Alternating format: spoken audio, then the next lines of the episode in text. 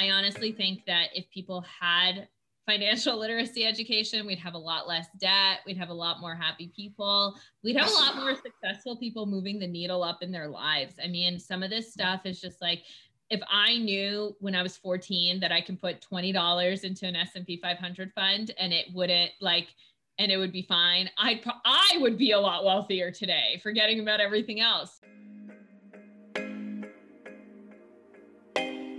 Welcome back to Shelf Life Podcast. Thank you all again so much for joining us this week, as we have such an informative and fascinating episode lined up for you today. I am extremely excited to welcome on a guest that is so accomplished in so many different fields of her life. Primarily, she's worked over a decade in finance, helping families mitigate through the complex struggles of finance and investing. She has this amazing skill for making some of the most complex convos around money seem just a little too easy. She's a powerful woman. Not only is she a CFP, which is a certified financial planner, but she also has time to have skills in serving others, whether it's being a certified yoga instructor, a certified life coach, a certified transformational life coach, and the author of a series of books called Money Matters. But most importantly, in my opinion, she's a speaker, a teacher, and influencer on the importance of financial literacy, especially to the young people in our lives. Without further ado, let's welcome Veronica Caras. You. Thank you so much, Luciano. So I'm so grateful and blessed to be here and really, really excited to be here with you. So thank you for having me. I appreciate it. Now, I know this is not going to be a question right now off of the book, but I know you're just off coming off of the eve of Tony Robbins event. Am I right? I've watched your Facebook, and I'm sure that's got you a lot of energy. That was uh, what event was that again for the Tony Robbins? It was Date with Destiny. Um, so it's annual Date with Destiny. It's my third one, three years in a row. Um, this time I I had the privilege to serve as a senior leader. So it was my first senior leader event, and was absolutely amazing. Is the date was this is the date with Destiny the one that he able, was able to film and create like I'm Not Your Guru on Netflix? Yeah, yeah. So I am oh. not your guru is a date with Destiny event. Yes. Holy moly, yeah, that's a big one. I love. I I need to go to one of those, and I would love to see you there one time. I highly recommend it. You know, it's magical. It's really like so. You've been, and as we were just talking, you've been to Unleash the Power Within, and so the way I always say it is like Unleash the Power Within is sort of like the kick out the door, and Date with Destiny is what you figuring out what you do once you get out there right it's it's the everything else at a much much deeper level other people have said like upw something like kindergarten or date with destiny is university i don't quite see it that way i think they're really different because unleash the power within has always been for me like just the rude awakening so to speak and some people you know who are asleep walking around asleep at the wheel of life upw will wake you up Date with Destiny gets you to dive deep and figure out how you create the person you actually want to be. Oh my gosh. No, that's big time. I love that. And, and I felt that too. Watching the the movie or his little documentary there, I was I was captivated. I was like, oh my gosh, I need to be there. It's really transformational. But we'll get into that a little bit later because I know that is a big accomplishment for you. But I wanted to relate that to the book. So one of my first questions is really just giving everybody a little bit more context how did you get into finance and like at what age did money start to matter for you so i have a little bit of a personal story with that that i haven't shared on a broadcast but now's the now's a great time right there you go. So, exclusive uh, content right here for everyone. so when my family came here we came here as refugees in 1994 to america. And it was some years later like five years later, my grandfather, who had owned a mental institution in Belarus, was able to finally bring some money over from Belarus here.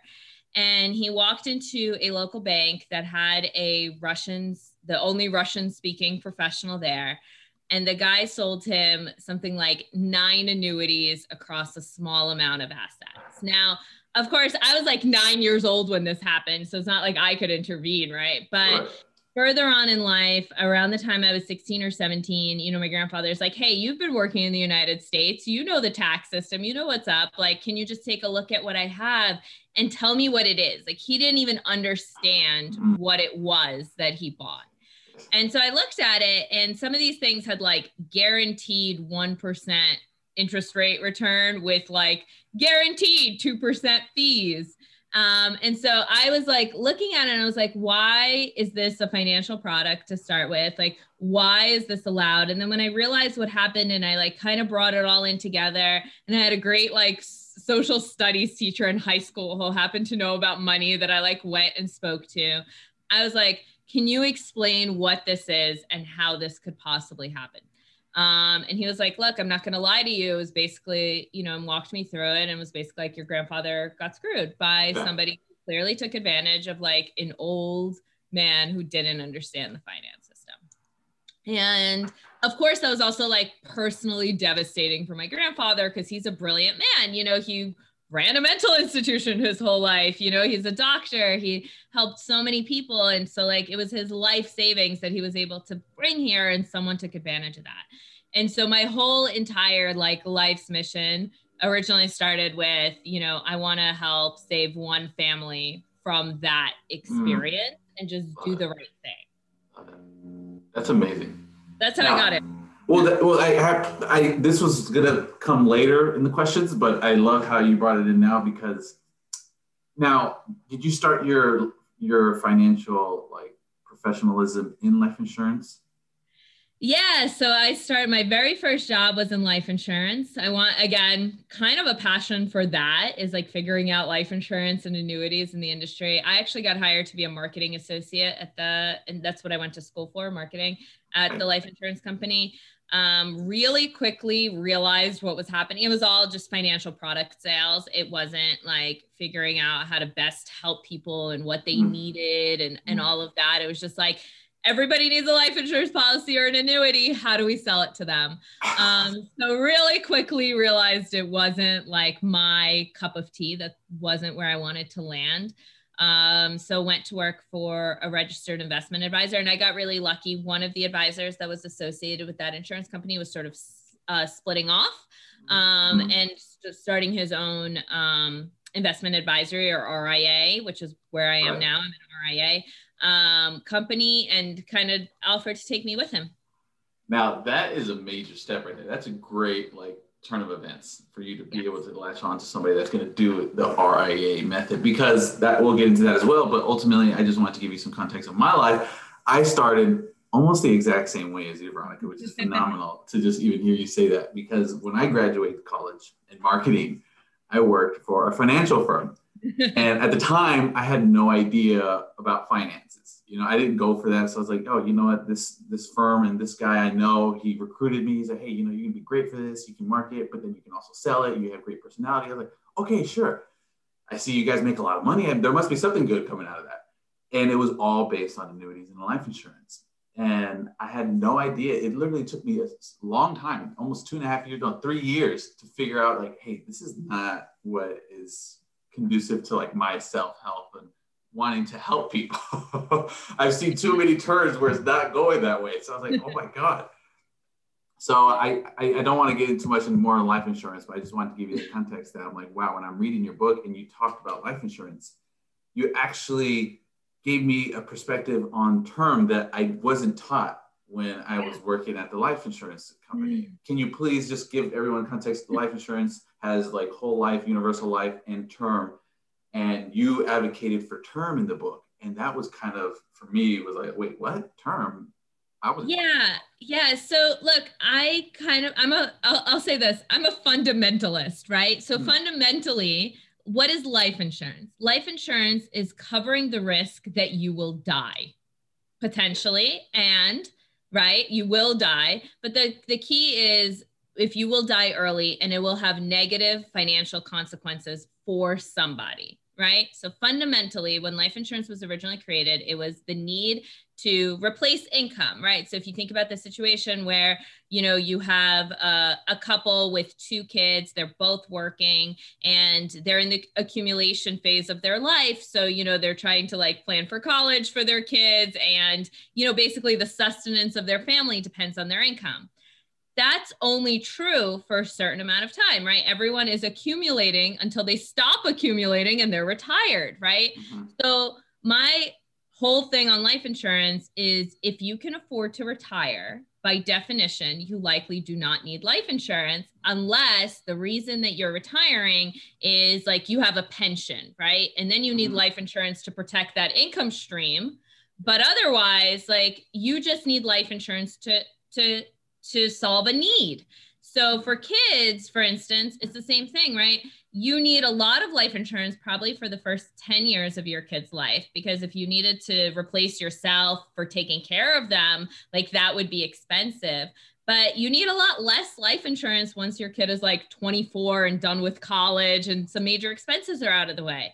You'll also need a lot less life insurance by the time you've paid off your mortgage. Like all of these different things, the when the risk starts to go away and people are less financially dependent on you, and if you passed away, it would be tragic, but financially everyone around you would be fine. By definition, you do not need life insurance. So for me, term just addresses that need. It is mm. the quintessential um, original fundamental life insurance, right?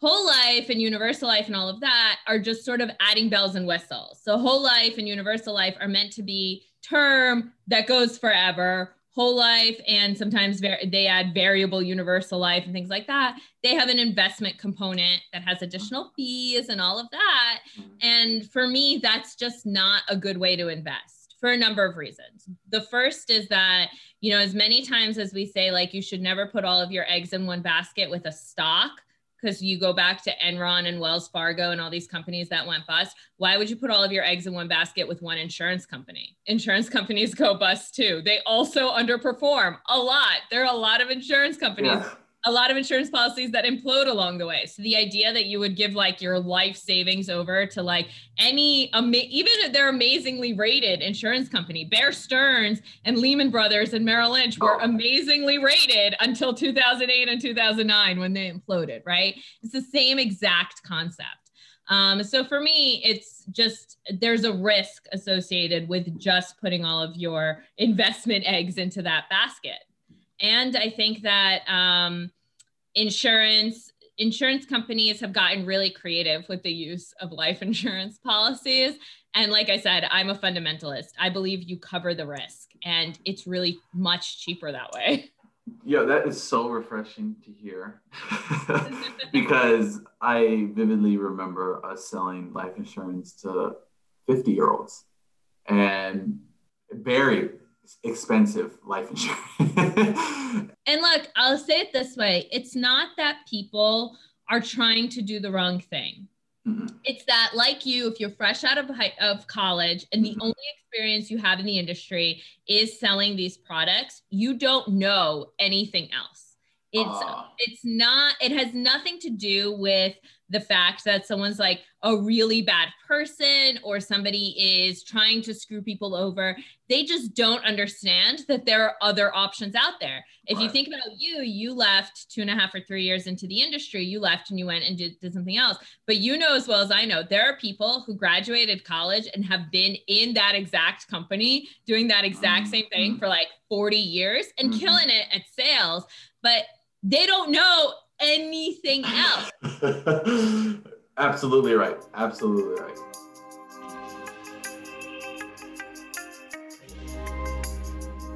Okay, your book Money Matters. I mean, I have it in the Kindle version, and it absolutely blew my mind of how detailed you were with all your concepts and all the principles and the sectors, many different mini sectors in finance. And I have a question on the misconception of some of these principles or some of these concepts. Like which one is the most like alerting to you that you felt as if in your career that you found people just really don't have the like for instance like life insurance could be one but is there another one that you feel like there's like a very common misconception? Yeah i think a lot of people think cash is safe. So a lot of people don't invest. Um, this is constantly a conversation I have, especially these days when interest rates are zero. It's probably a conversation I had a lot less or would be having a lot less in like 2005 or four or even six maybe but um, these days when cash earns nothing and inflation is still a real thing. Things are getting more expensive. Um, everybody who's been to a grocery store this year could probably tell you how things have gotten more expensive, especially with some of the challenges around COVID. Um, inflation is estimated to be about 2% per year. If you're just keeping your money in cash, you lose 2% every year, which doesn't sound like a lot, but it's the same concept as fees eating away at your portfolio, right? Yeah. If it's something like you know, um, if you invested $500 a month every single month for 30 years, a 2% fee would cost you $250,000. It's the same thing with not investing. It's costing you 250 like if you keep an extra $500 in cash every month and inflation is 2%, it's the exact same thing. That's how much it costs you over 30 years. Wow. Wow. Well, you know, that brings me to the the reference that you make at the end of the book, where you give the breakdown of the wonderfully put situation on not investing on like 40 days out of the, of the year and things of that nature. Can you break that down real quick if you have that capable of like what we're missing if we don't invest in the market, especially yeah, just like an index? So, yeah, so I don't have the exact okay. uh, numbers in front of me, but I'll tell you this the key to investing is not just to invest, it's invest and stay invested. Um, mm-hmm. and the study that I gave shows just like if you try and time the market, more than likely, aside from missing hopefully the worst days, you'd also miss the best days. Mm-hmm. So, like, if it's there's a study out there that, like, if you were invested the whole time over the last 20 years, you would have gotten a nice average rate of return of about 10% per year. If you miss just the top 40 days in the market over that entire 20 year period, you would be flat. You would have made no money. And it's just to say, like, invest and leave it alone. Like, pick a strategy and leave it there. It doesn't have to be rocket science. You know, the War- Warren Buffett made a $1 million bet on the S&P 500. Um, just leave it there like that's it. That's all you have to do is just like invest your money, come up with a program and continuously do it and not try and get into like, oh my God, the news is telling me the market is going to crash. You know, when the news is telling you not to buy into the market, that's the best time to buy into the market. Right. So, right. so just pick a strategy, stick with it. I'm a big fan of like dollar cost averaging. I do it for myself. I'm not, you know, I, I always say like I eat my own cooking type of thing. Like I'm always, this is the exact strategy I follow. I pick an amount to invest every single month. I invest it like clockwork. I do, you know, there's a certain point where your portfolio has enough in it uh, sort of as a base level for your lifestyle. I would say once your portfolio covers about five years worth of your living mm-hmm. expenses. Mm-hmm. You can start getting more creative and playing. You know, uh, everyone in the financial industry has like that one stock they know is going to yeah. like shoot for the moon. Everybody has that. It's okay to play. Just don't play with an amount that's going to like cost you your life. Like you won't be able to mm-hmm. eat yes. if that stock plummets, you know? Right. And that's uh, it relates to a recent, I saw him on Instagram. I think you're a fan of Kevin O'Leary. Am I right? Yeah. I knew that. And uh, I saw an Instagram post about him. I think he mentions because at this time now we're in a different like investment cycle, I guess, for young generations. Like this Robinhood Finanza that I hear about, like people just throwing butt loads of money in Robinhood, and these kids driving up like Tesla stock. I hear it's just it's ridiculous. And I remember reading an Instagram post of Kevin O'Leary saying that day trading is just gambling. He said yeah. he meant he he literally tells he advises do the Warren Buffett and just invest long term. Yeah. What is that like? Is that just buying a stock and just letting it sit there, or invest like how you mentioned his one million dollar bet in the index, right?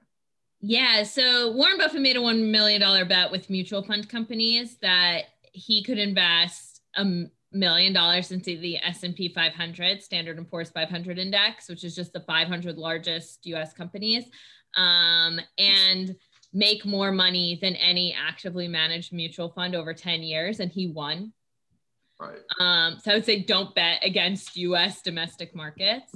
The Warren Buffett real strategy is to buy the companies that you know, understand, know what they do well, and know their operations. So if you follow what Berkshire Hathaway really does and the stocks they own, it's, it's Apple, you know, there's the story Warren Buffett gets a McGriddle sandwich every morning or whatever. So he owns a lot of McDonald's stock.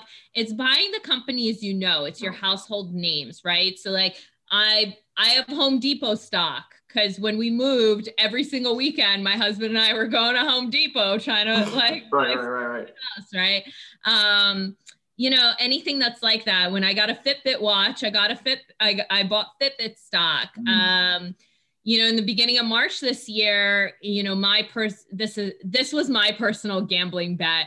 I bet with shutdowns that people would be buying more Peloton bikes, like Peloton would take yes. off and it was it was just like an intuitive like everybody's home gyms are closed people need alternatives. What are those alternatives? How do i buy in? So lululemon has the mirror. I you know i have lululemon stock. I also buy lululemon clothing. So right. that's you know it's it's that thing. It's just like buying the companies that you know and not trying to like guess with industries you know nothing about. So right, if you right. want five household names buy those five household names. Right and I've heard of that concept. I love that. You know, buy what you use. I mean, how many people have every version of like the iPhone to MacBook to oh yeah, and they just have no idea of like, hey, just sell that and purchase one. Not even one now. It's like at a hundred dollars, right? Apple, you can buy a couple shares and just yeah, fine.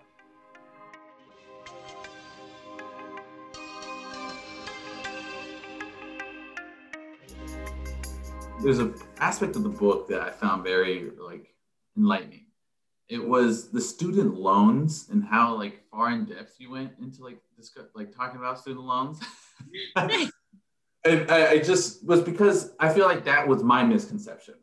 You know, I went to college on the assistance of a scholarship because I played basketball. You know, when I got my family's from Mexico, so I'm the first generation American, and like my family didn't know anything about like how you're you said you had that in your family like the tax yeah. system or the loan system. They're like we don't know what to do so just make sure you're pretty good at basketball because you like basketball so i'll help you seems like you're pretty good at basketball. We'll help you do that. So i ended up going to school for that. So then when i graduated i wanted to go and to get my master's. But this looming idea of oh my god like student loans like i haven't had to deal with it so I'm good. But now that I'm trying to, I have to deal with it. I'm like, uh, I don't know if I should do that. I don't know where to start. My, my family doesn't even know where to start. So I was like, you know, I just won't do it. But how did you like get so like familiar with student loans? Like, and how does that help your clients or anybody you think of any recent experiences that you had with that? Yeah, I mean, I got familiar by doing a lot of research. It's not something that's talked about. There's not like a you know, here's your guide to student debt, you know, like d- right. debt. And the reality is, part of that, unfortunately, comes down to our education system in that, you know, there's so many systems around the student loan process, mm-hmm. so many industries around it that they kind of want to make sure people don't really know that much about student loans, saying that with a lot of love. Yeah. Um, because I think if people realized what, you know, six or seven or eight percent interest compounded for 25 years really amounts to, they just wouldn't go to college. Like it would, especially for degrees that aren't clear cut. Like right. I understand if you know you're definitely going to be a lawyer, so you go to law school, or you definitely know you're going to be a doctor, so you go to medical school those are really clear cut. But for people like I wasn't that decided when I went to college and what I wanted to do, which is why I was a marketing major. It was like, all right, all business, you know. um, and you know, for people like that, like me, um, I would have never taken out student loans. I paid mm. for college out of pocket and worked my way through it. But nice. um, but most people don't and i went to a city college in new york city right, right, right, so it wasn't that expensive most people don't have the resources and the time availability to do that you know that's that's tough in its own way so i think part of it is that if people really understood student loans they would never get one Mm. Like that's my honest belief because you take out, you know, when you think about how normal people take out student loans, they take out, you know, oh, this is $40,000 for this year and it's $40,000 for next year. Mm. And so by the time you're done with school um, and you need additional money for books and stuff like that, it's $200,000. But if it takes you 25 years to pay that off, you would have paid off over 600,000 on like a 6% loan. And like I genuinely believe wholeheartedly if people understood that, they would never go. Right. Absolutely. I mean, I they remember me, never yeah, sign up. I remember me I had a teacher that was in her I think late 60s and I started talking to her and this was when I, this was a teacher of mine from like I forgot if it was my junior college. I went to a junior college and I started working at the financial firm so we talked about her finances because she had questions for me I started asking her about her expenses, and she's like, "Yeah, the largest expense I have is still my college debt, like my student debt." I was like, "Are you kidding me? Like how yeah. long? Like how long ago did were That's you in college?" example. So most teachers need at least a master's to be a teacher, right? Mm-hmm. Full-time mm-hmm. teacher. So let's say you went to undergrad, and let's say it wasn't a super expensive undergrad. Let's say it was the average cost of college in the United States, which is about forty thousand dollars. That's why I use that number. Um, plus throwing in books and all of that on top of that mm-hmm. it's even more. It's like 50 but let's let's just use 40 and then for your masters let's say that's $80000 a year because that's average for a master's program. So by the time you're a teacher you have accumulated close to $350000 in debt to get there and you're going to get paid 50 or 60,000 dollars a year and you still need to live. And so yeah of course it's going to take you that long to pay off your loans. Like and they're accumulating interest this whole way. That 350,000 very quickly turns into um, 700 or 800 or more. I mean, you can use the rule. There's an easy rule in finance. It's the rule of 72, mm. right? So if you earn, if something costs you 7.2% in interest, or you earn 7.2% in interest, the money doubles every 10 years. It's just mm. X times 7.2, right? So 72 divided by number of years or divided by the interest rate. So if your student loan interest rate is 6%, for instance, you just divide that into 72, you'll find out how many every X number of years the principal balance will double oh because oh they're earning it. You're paying yeah. it, they're earning it. And right? Like, yes. And so I really, really think, and uh, you know, student loan rates have come down a little bit, but still using that rate 7.2 is not that far off. Um, every 10 years your loan will double. So if you graduate with $350,000 and you're only paying the bare minimum to keep up with the interest, which a lot of people are, then 10 years from now, you're now your principal is now $700,000 that you owe. And you know what? If you don't pay it off and you keep paying the minimum interest 10 years after that, it's 1.4 million. My gosh and people just don't like I, this is why i say i think if people knew they would never take out student loans so that is one of the major misconceptions in the book. For sure. Absolutely. Wow. Yeah. Oh my gosh. That's just mind boggling. yeah, uh, you know, I'm really grateful too that I didn't have to take out loans or anything like that. But, you know, so many people do. And we have this, we have such a dependency yeah. on these standard colleges and college education some schools charging the same as they normally do and like teaching remotely and all these things. And not that I have anything against college. I loved my college. I love my college experience. But if you had to ask me if I would have gone and paid like 70,000 for a school instead of like the city education I got, I would never say yes. I, it just doesn't make financial sense. I love that. I love that. And you know, that's, I'm glad you brought that up because I did notice that a lot of, like a lot of universities weren't adjusting tuition in comparison to 2020 and I thought, and I think this year was one of the years like the Ivy League schools dropped considerably for like new incoming freshmen. And I'm like, oh, this might be a trend that we see because mm-hmm. a lot of mm-hmm. people are now starting to understand or not understand, but they don't want to go to pay that much money. I feel like the diff- the atmosphere has changed from like what my family was preaching to me from now what like the young kids are getting preached to. It's absolutely different. Um, yeah, and I think that also has to do with some of the big success we've seen from companies and leaders that haven't graduated from Ivy Leagues, right? Mark Zuckerberg. Um, you know, you look at um, Steve Jobs, Elon Musk, uh, Tony Robbins. Right. the more examples you have of non-traditional success, the less important it becomes to have mm. those that traditional background. Although the real adjustment I think will come when firms stop qualifying people based on it. Ooh, I love that. Can, please just give me some, give me some more info on how you feel about that because that's kind of like one of the conversations. to be clear, I'm a big fan of traditional education. I'm just not a fan of spending like taking out huge amounts of debt to get it. I do believe in you know I do believe in the value of a four year degree or a master's program. I don't want to take mm-hmm. away from that, but I think there's just the idea that you would pay seventy thousand dollars to attend a state school instead of ten thousand a year to attend a city school like mind boggling to me, like why why people do. But I, I, get it, you know, college experience and all of that. Right. But I think the really big issue we have is like you can read job descriptions for really basic things. Like I think I was reading one trying to help out a friend who's looking mm-hmm. for like an admin role while she's like going to dental school or something. And she's and it says like must have four year like BBA degree. And I'm like, you're answering phones at a front desk. Like you cannot convince me that you need a four year degree to do that. Um, and then there are, you know, like every job, like you look at IT jobs, even postings on like, unfortunately, Google and Facebook and some of these other companies, they ask for a minimum of a four year bachelor degree as a qualification to get that as a minimum qualifier to get that job.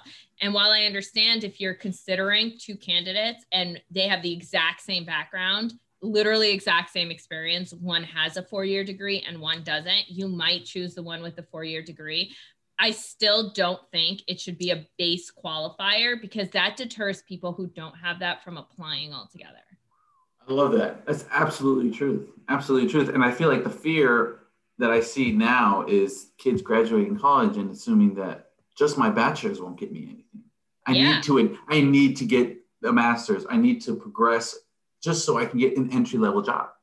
Yeah, and that's that's the insane part is that our and I know that like it all goes in together, right? Like I think um, at some point trade schools used to be a big thing in this country. Now we dissuade kids in school from going to trade schools, and now trades are suffering because of it. But they're like, there we need tra- we need people in trade like we need yeah. people graduating from trade schools. It's insane. And I think there's just so many other options that are never taught, never explored, never discussed. And it's like this like you know, it, even in my family, it was like, it wasn't like, are you going to college? It was like, what college are you going to? Right. Mm-hmm. And, um, and you know, everyone in my family was like, you're, you need to go to Yale or Harvard. Yeah. and so, you know, it, it, for me, that wasn't the route, but it some people take that to heart. Like when your family your school everyone around you and the jobs like when you start looking at jobs you might be interested in and you're like looking for what the what qualifies you for it you're like oh snap i need you know two master's degrees and 27 years of experience to be like an entry level IT person. You're like how am i ever going to make this happen you know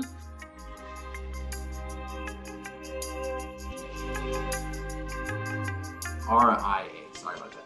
Your profession, how can you elaborate on, you speak about it on the book, and I would love to relate it to somebody that's a very influential person to us as we spoke about it in the beginning of this podcast. Mm-hmm. Unshakable from Tony Robbins gave a massive breakdown. And that's kind of one of, I have, I have to admit now, reading that book while I was at my financial firm shocked me. I'm like, wait a minute this firm is abiding by what he's telling people to run away from. so I was like, yeah. holy moly, what is an RIA and why haven't I been informed? And we mentioned it right now in the podcast. Like, I just didn't know. I just saw this was finance, like this trajectory, yeah. nothing else.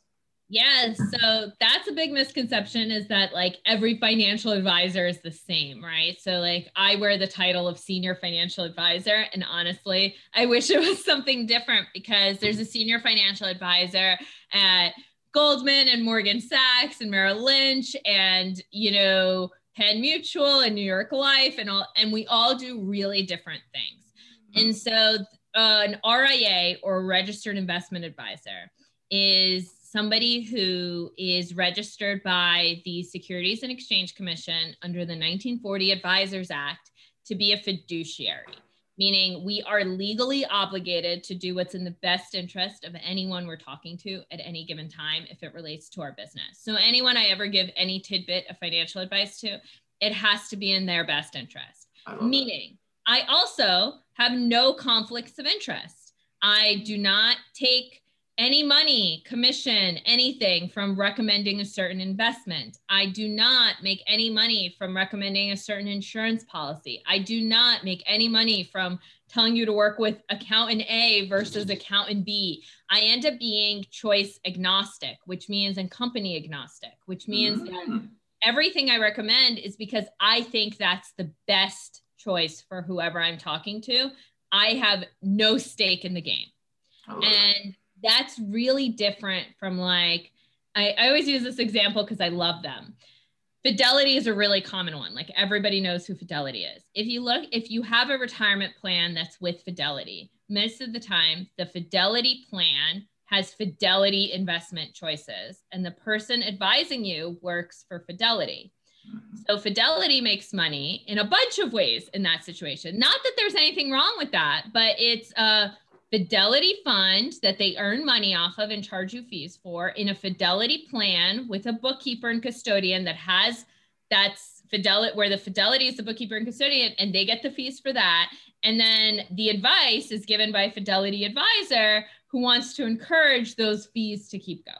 Oh my gosh. And I love Fidelity, nothing against Fidelity. Everybody does this, right? You can look at John Hancock policies, you can look at all these things. They're all like that, right? So if you get advice it's like the parallel I always make is like you never ask your dentist if your teeth could be better.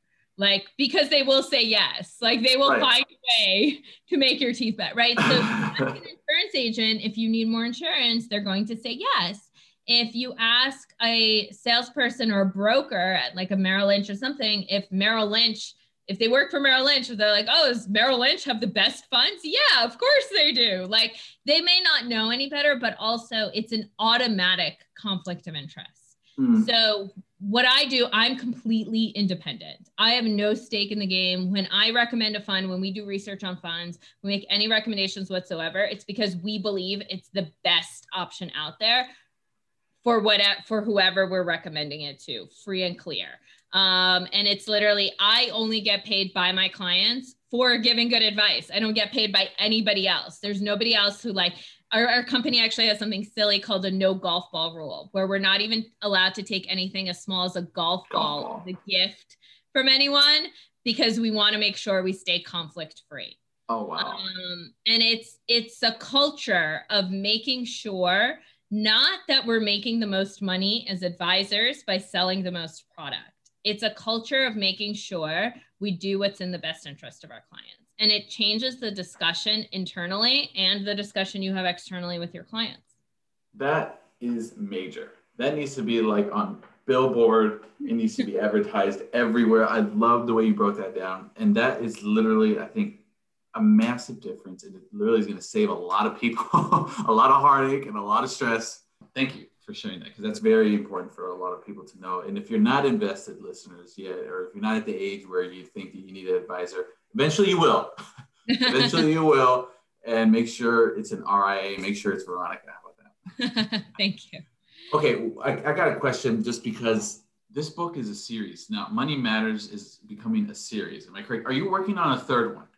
I am. I'm working on a third one. Yeah. So, so I've read that this is the first one correct? I'm reading. Okay, I didn't want to make sure I didn't accidentally read the second one. Mm-hmm. What does the second one and the third one compile? Like, how much more can you give us? Because, like, honestly, that was a lot. So I'm thinking the way I've been thinking about the Money Matters series is really the life journey of somebody through their financial life. So the first book, I kind of covered everything that you know I wish I knew as a 17 year old, right? So in my head, I was talking to the 17 year old reader everything like that they fundamentally need to know, like filling out W 4 forms and student loans and credit and like planning for your goals and saving and starting to invest.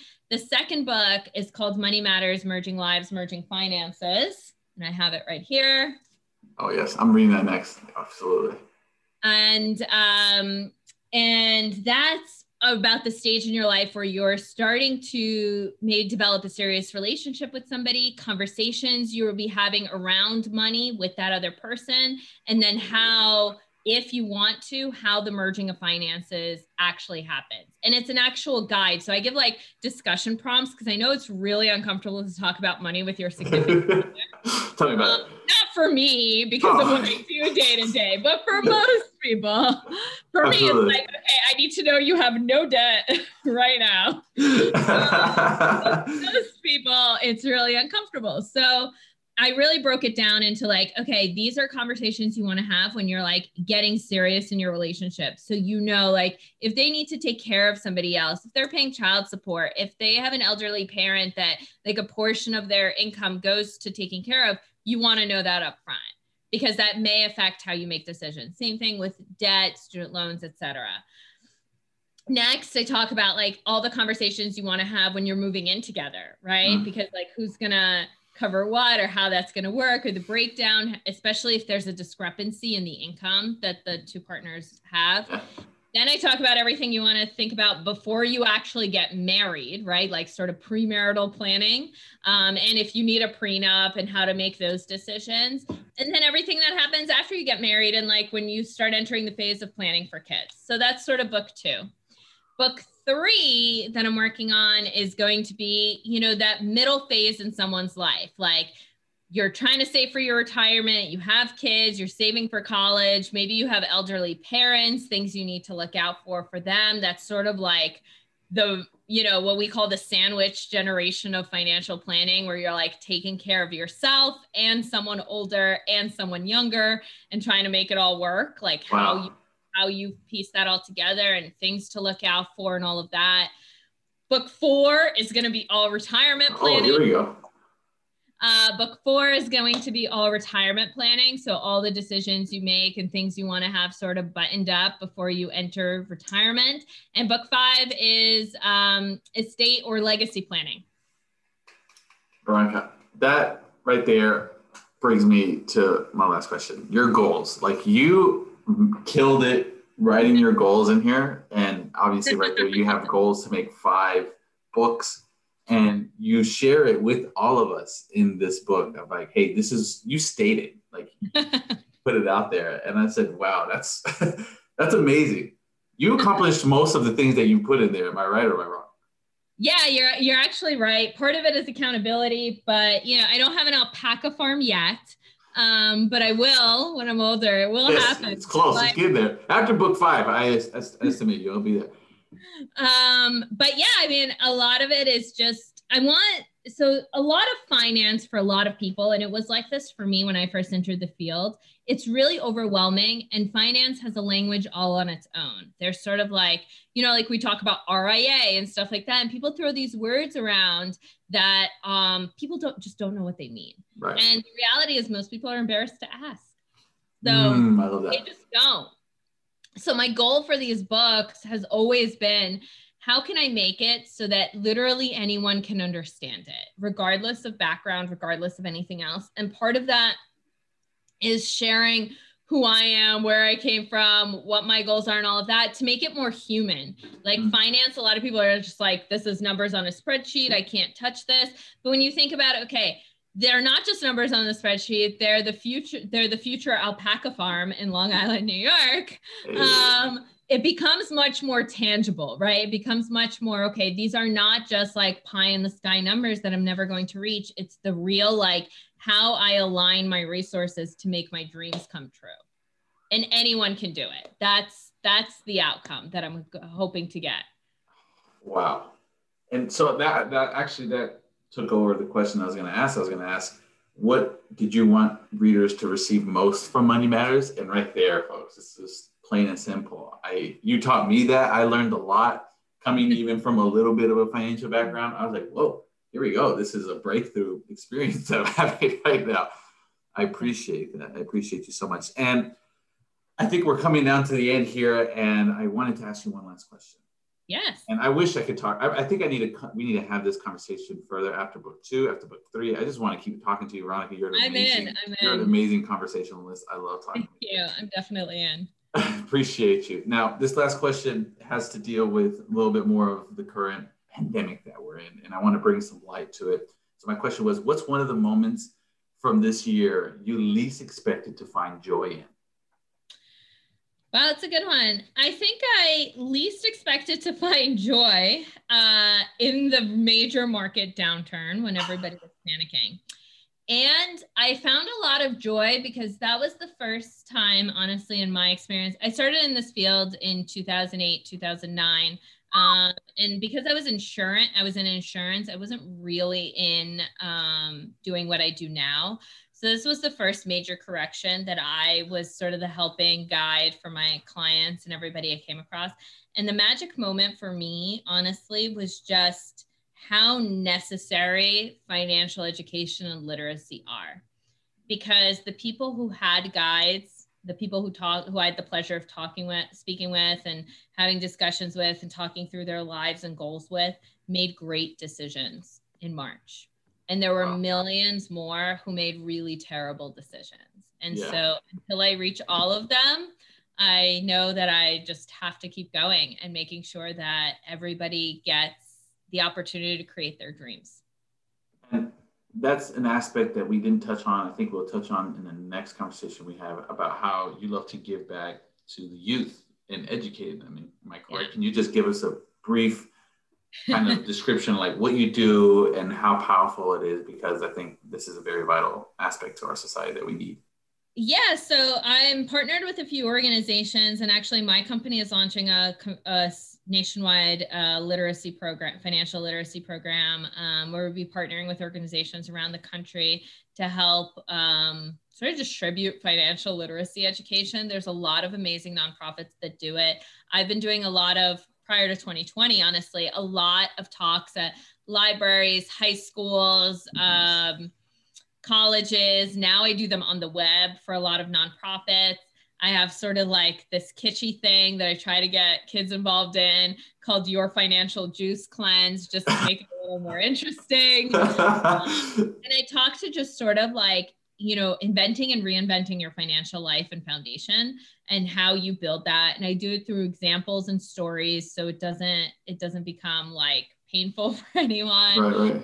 Um, and so my real, you know, I donate hundreds of books to schools um, and, and, you know, anything and everything that I can do to just help move the needle for someone. I honestly think that if people had financial literacy education, we'd have a lot less debt. We'd have a lot more happy people. We'd have a lot more successful people moving the needle up in their lives. I mean, some of this stuff is just like if I knew when I was 14 that I can put $20 into an S&P 500 fund and it wouldn't like and it would be fine, I'd pro- I would be a lot wealthier today, forgetting about everything else, you know? And so some of it is just so basic that I wish um, they would adopt, you know, schools would adopt it.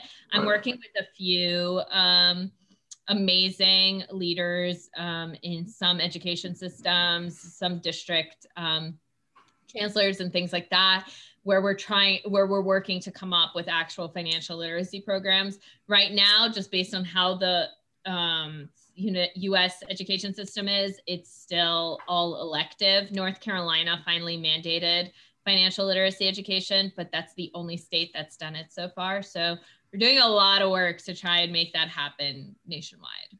Wow.